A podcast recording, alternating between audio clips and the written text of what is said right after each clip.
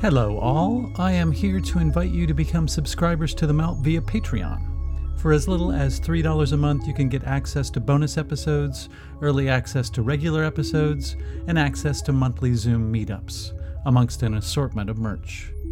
It's super easy to do. Just click the link below, and you will be directed to Patreon, and there is where the magic happens. I put a lot of time, energy, and love into this podcast and would love to make it a full time endeavor. With a minimal of help from you, that is much more likely to happen. In the meantime, have a listen to a few clips from the latest bonus episode that members have access to.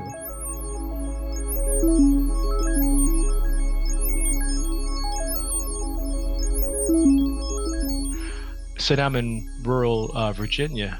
Uh, wow. There's, a, there's, a, there's a small to medium sized town not far from me, so it's not completely out in the middle of you know deliverance land.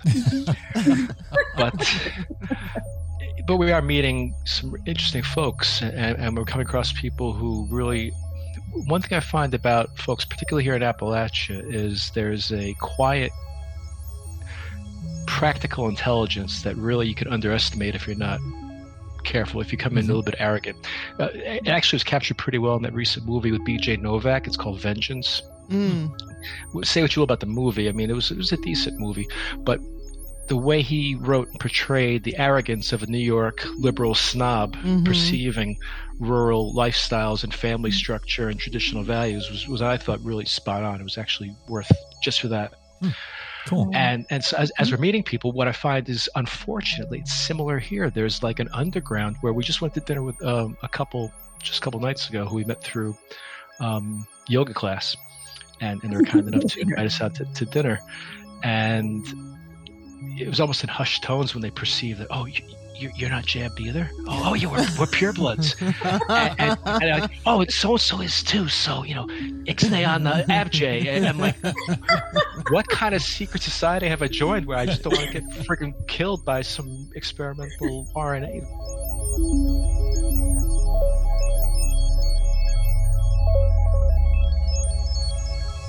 There's a lot of people, I know a lot of people who still don't realize the extent of the big lie. Mm-hmm. This this big lie, it's like a big lie that has pervades everything. It, the the the instructions that kids have been getting all these decades, mm-hmm. you know, we all got it.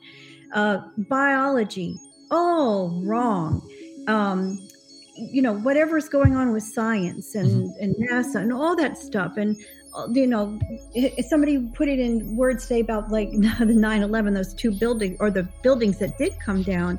Uh, a small source of of uh, heat bringing down all that steel mm-hmm. is absurd. Yeah. It's like ridiculous. But mm-hmm. so, but it's so tempting to want to believe. It's to that your government still cares about you. Yeah. Actually, let's put it a different way. It's a horrible thought to think that your government doesn't care about you. Exactly. And now we've been carried along as children all this time, yeah. looking to mommy and daddy. And we're not, most people, I'll say, I know I am, but most people are not self reliant. They don't understand where their food comes from. They mm-hmm. don't know how to do anything. And then the thought that their government hates them and wants to kill them, they just can't they can't fathom that.